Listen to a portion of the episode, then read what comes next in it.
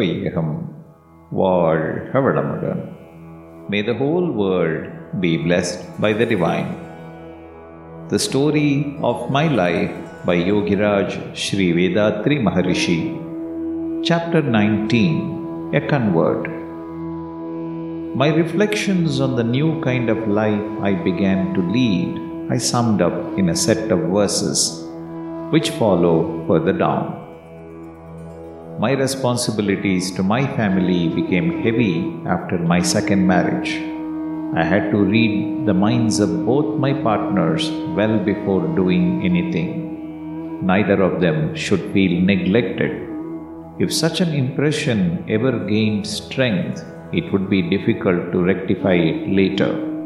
So I was extra careful in whatever I did. It is an axiom that all life has its source in God, but I give priority in my mind to the truth that all life proceeds from the mother principle. Hence, it is that I look upon woman with the utmost regard. In my work entitled World Peace, I have written thus Quite sensible have I ever been of woman's own immeasurable worth. The human race as a whole, endowed with life on earth, happens to be her unique gift, for to her we owe our birth. So, of her glory and her greatness, who can measure the height or girth?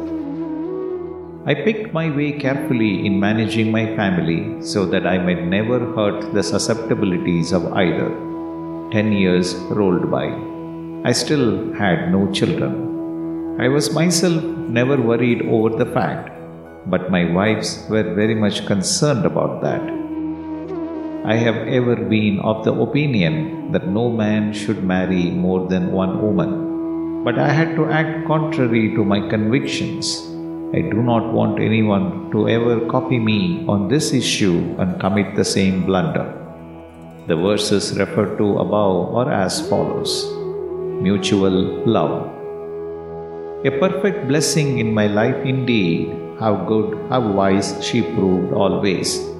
To her it was such luck to lead her life with me through halcyon days. Was it a crime?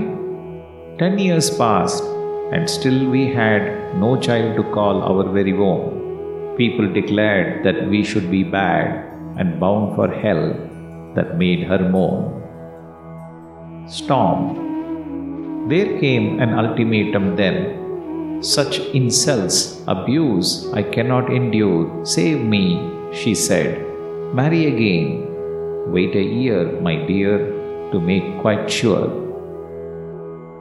Assurance. I spoke in unbearable pain of mind, folly that would be for evermore, and endless trouble. No, you will never find dissension between us two, she swore. Bondage. I yielded. Could I refuse to her this favor? By my side she stayed.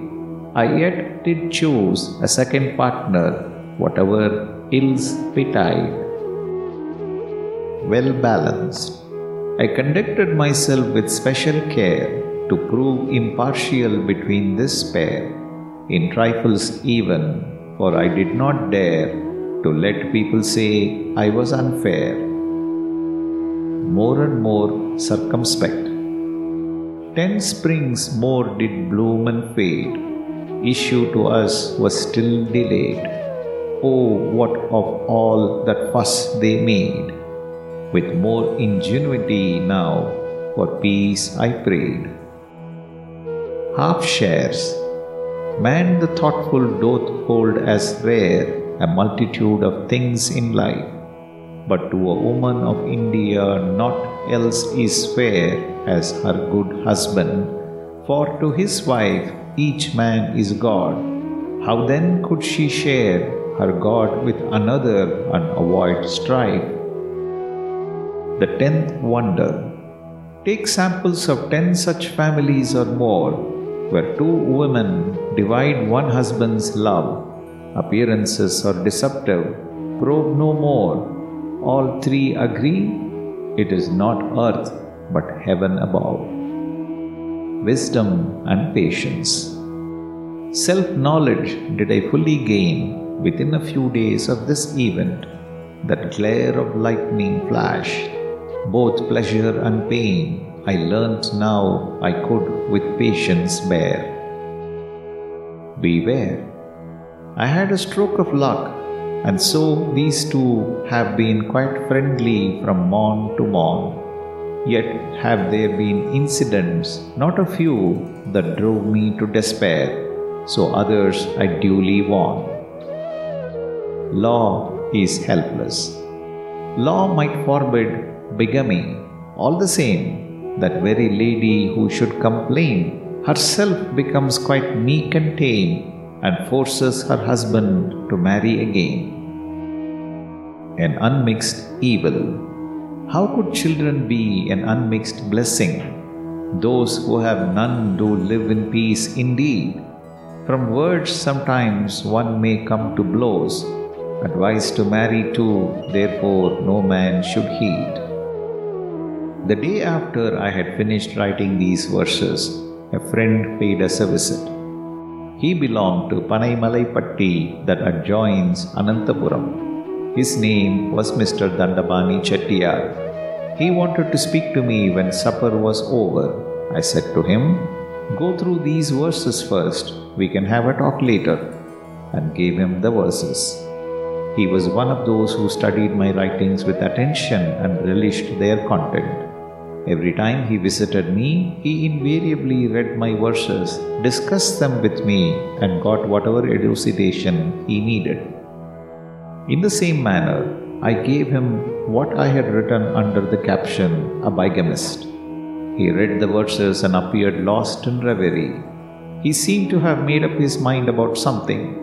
Replacing the sheets in my hands, he said, This would serve to set right the lives of many people. He then talked with me about things in general and retired for the night. When I got up the next morning and looked for him, I found he had returned to his village. His departure had been rather abrupt. A total of 60 looms were busy supplying us cloth at Patti and the villages round about. And he used to get yarn and the requisite cash when he went back. I was surprised by his sudden exit this time. On inquiring, I found that he had left word with my brother. I came here to consult our senior about a pressing family matter. I did get the advice I expected, so I am returning home. I could not make head or tail of this cryptic message. I told my brother that Mr. Dandabani had not breathed a word to me about any family matter. Two days later, he wrote to me. My parents had made arrangements for my second marriage. Because the first had proved childless, I told them that I would consult you first and then give them an answer. I came to you and did not even broach that subject to you. You gave me first those verses to read over. That gave me the answer I had sought. I saw the finger of God in this on getting back, I got the marriage proposals withdrawn. My parents, of course, are but displeased with me. I can convince and satisfy them. You have effectively enlightened and saved me at the proper moment. I was delighted beyond measure by this. These verses, I thought, are bound to do good if more people read them. I printed 2000 copies and distributed them. May the whole world be blessed by the divine. நம் கடமை அறவாழ்வின் நாட்டத்தே